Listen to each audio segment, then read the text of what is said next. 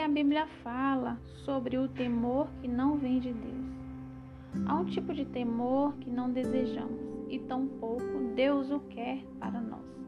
Ter medo é estafante e cansativo, tira a paz e a alegria, a energia, a produtividade e a concentração da nossa vida. A verdade, porém, é que quando você tem o temor do Senhor, não precisa viver com medo de mais nada. Ao transformar Deus em sua referência na fonte de sua vida, ele passa a protegê-la. Na verdade, ele diz que devemos mergulhar em seu amor, que dissolve todo medo, e confiar que ele nos manterá salvo. Quando sentirmos medo, podemos ir a Deus, que ele lançará fora esse sentimento. Se você fizer do Altíssimo o seu abrigo, do Senhor o seu refúgio, nenhum mal a atingirá. Desgraça alguma chegará à sua tenda.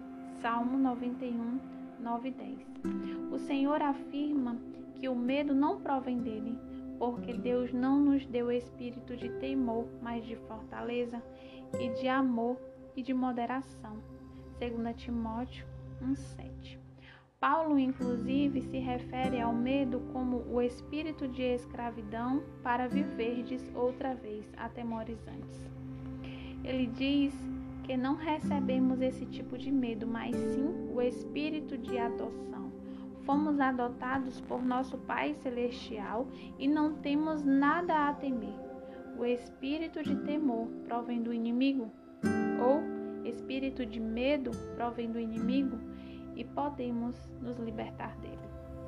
Não me refiro a breves momentos de medo que logo são superados. Quando o espírito de medo toma conta de sua vida, você consegue sentir que ele envolve como um manto gelado sobre as suas costas. Ele sempre está presente, à espreita. O único método que conheço para quebrar seu domínio é se firmar na palavra de Deus e proclamar a verdade, que Deus não lhes deu um espírito de temor, mas que lhe concedeu o seu amor e poder. Ele também lhe deu uma mente sensata para você escolher viver no amor e no poder dele. Você pode rejeitar o espírito de medo. Eu costumava ser dominada e praticamente paralisada pelo medo.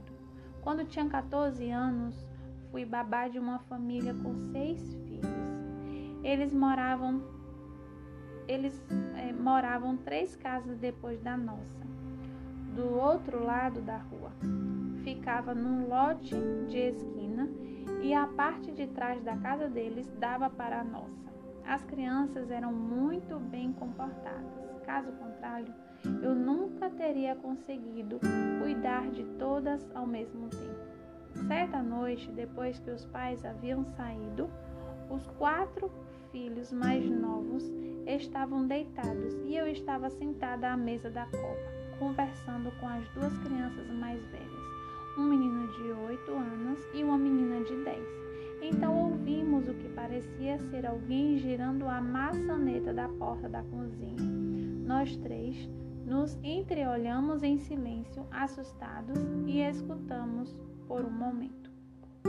De repente, ouvimos claramente a fechadura da porta ser aberta. Nós 3 corremos na velocidade da luz até o quarto dos pais. Eu peguei o telefone e liguei para minha mãe. Enquanto contava para ela o que acabara de acontecer, o menino saiu do quarto, dirigiu-se até a sala e viu um homem vindo em nossa direção. O homem veio direto para o corredor, enquanto eu ainda estava no telefone. Creio que quando ele me ouviu dizer histérica para minha mãe vir depressa, ele se virou e saiu correndo da casa. Enquanto eu ligava para a polícia, minha mãe andava pela calçada em direção à casa em que estávamos, mas ainda do outro lado da rua. Subitamente, ela viu um homem correndo em sua direção ao portão do quintal. Minha mãe ficou bem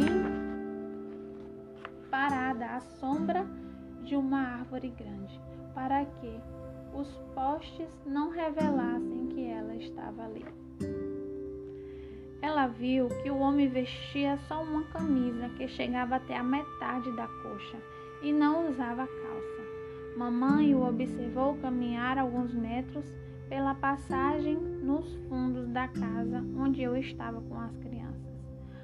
Parar e colocar a calça que deveria ter deixado ali. Então ele saiu correndo. Ela entrou para casa pela porta aberta da cozinha e foi até onde eu permaneci escondida. Nunca fiquei tão agradecida a ela. 2 dias depois, um homem com a mesma descrição do que entrou na casa de meus vizinhos invadiu uma casa na rua debaixo e matou um garotinho. Aquele homem havia fugido de um hospital psiquiátrico da região pouco antes de entrar no lugar onde eu estava de babá. Chorei sem parar. Ainda choro quando recordo disso hoje. Choro por lembrar quão perto do desastre estivemos. Choro por aquele garotinho e por seus pais. Desde aquele dia, passei a ter muito medo de ficar sozinha. Era atormentada pelo medo de alguém invadir minha casa. Foi só depois de conhecer Jesus e de receber a cura proveniente do amor perfeito de Deus, que o medo desapareceu. Ele não existe mais. Penso na possibilidade de passar por situações perigosas, mas elas não dominam mais minha vida. Tomo medidas de precaução e não faço nenhuma tolice que abra portas para problemas. Minha reverência pelo Senhor me deu a confiança de que Ele está comigo para me proteger. Creio que Ele esteve ao meu lado naquela situação. Muito embora não o conhecesse, eu tinha uma avó que orava por mim. 3 coisas para lembrar sobre o medo que não provém de Deus. Primeiro, a presença de Deus permanecerá com você para livrá-la de todo mal. Salmos 23:4. Mesmo quando eu andar por um vale de trevas e morte, não temerei perigo algum, pois tu estás comigo, a tua vara e o teu cajado me protegem. Segundo, as promessas de Deus lhes darão poder para rejeitar o medo. Isaías 41:10. Por isso não tema, pois estou com você. Não tenha medo, pois eu sou o seu Deus. Eu o fortalecerei e o ajudarei. Eu o segurarei com a minha mão direita virtuosa. Terceiro, o amor de Deus lança fora todo o medo. 1 João 4,18. No amor não há medo. Ao contrário, o perfeito amor expulsa o medo, porque o medo supõe castigo. Aquele que tem medo não está aperfeiçoado no amor. O temor de Deus em seu coração a impedirá de apresentar comportamentos destrutivos. Também evitará que desobedeça às leis divinas e ao governo dele. Fará que você se afaste de qualquer coisa ofensiva para entristecer o Espírito Santo que habita em seu interior. O temor do Senhor a colocará à distância de quaisquer pensamentos, ações ou palavras insensatas. Deterá você de planejar qualquer coisa que se oponha a caminhos de Deus. Fará sua vida dar certo, assim como foi planejada para funcionar. Quem não precisa disso? Vamos orar? Senhor, eu te reverencio em todos os aspectos. Capacita-me a demonstrar meu amor, minha adoração por tudo o que tu és. Ensina-me o teu caminho, Senhor, para que eu ande na tua verdade. Dai-me um coração inteiramente fiel, para que eu tema o teu nome. De todo o meu coração te louvarei, Senhor. Meu Deus, glorificarei o teu nome para sempre.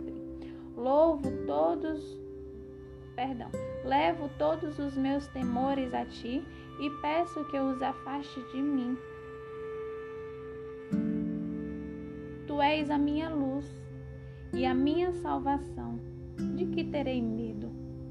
Tu sabes que não me destes um espírito de medo, mas sim de amor, fortaleza e moderação. Em tua presença, todo o meu medo vai embora, pois o teu amor o afasta. Ajuda-me a fazer do louvor minha primeira resposta ao medo que recair sobre mim. Não quero negar tua presença. Ao dar lugar para o medo em momentos de fraqueza, aumenta minha fé para extinguir todo medo, a fim de que eu confie em tua palavra e em teu poder para me proteger. Tua palavra diz: ainda que um exército se acampe contra mim, meu coração não temerá. Salmos 27:3. Sou muito grata porque quando clamo a ti, tu me ouves e me livras de todos os meus temores. Sei que a reverência por ti traz vida e me mantém longe das armadilhas que conduzem à morte. Capacita-me a ter o temor a ti no coração em todos os momentos. Não quero sacrificar nenhuma das bênçãos, nem a proteção, a sabedoria, o livramento, a paz e a vida longa que tens reservado para aqueles que o temem. Em nome de Jesus, amém. Na próxima parte, nós vamos falar sobre substitua a dúvida pela fé inabalável.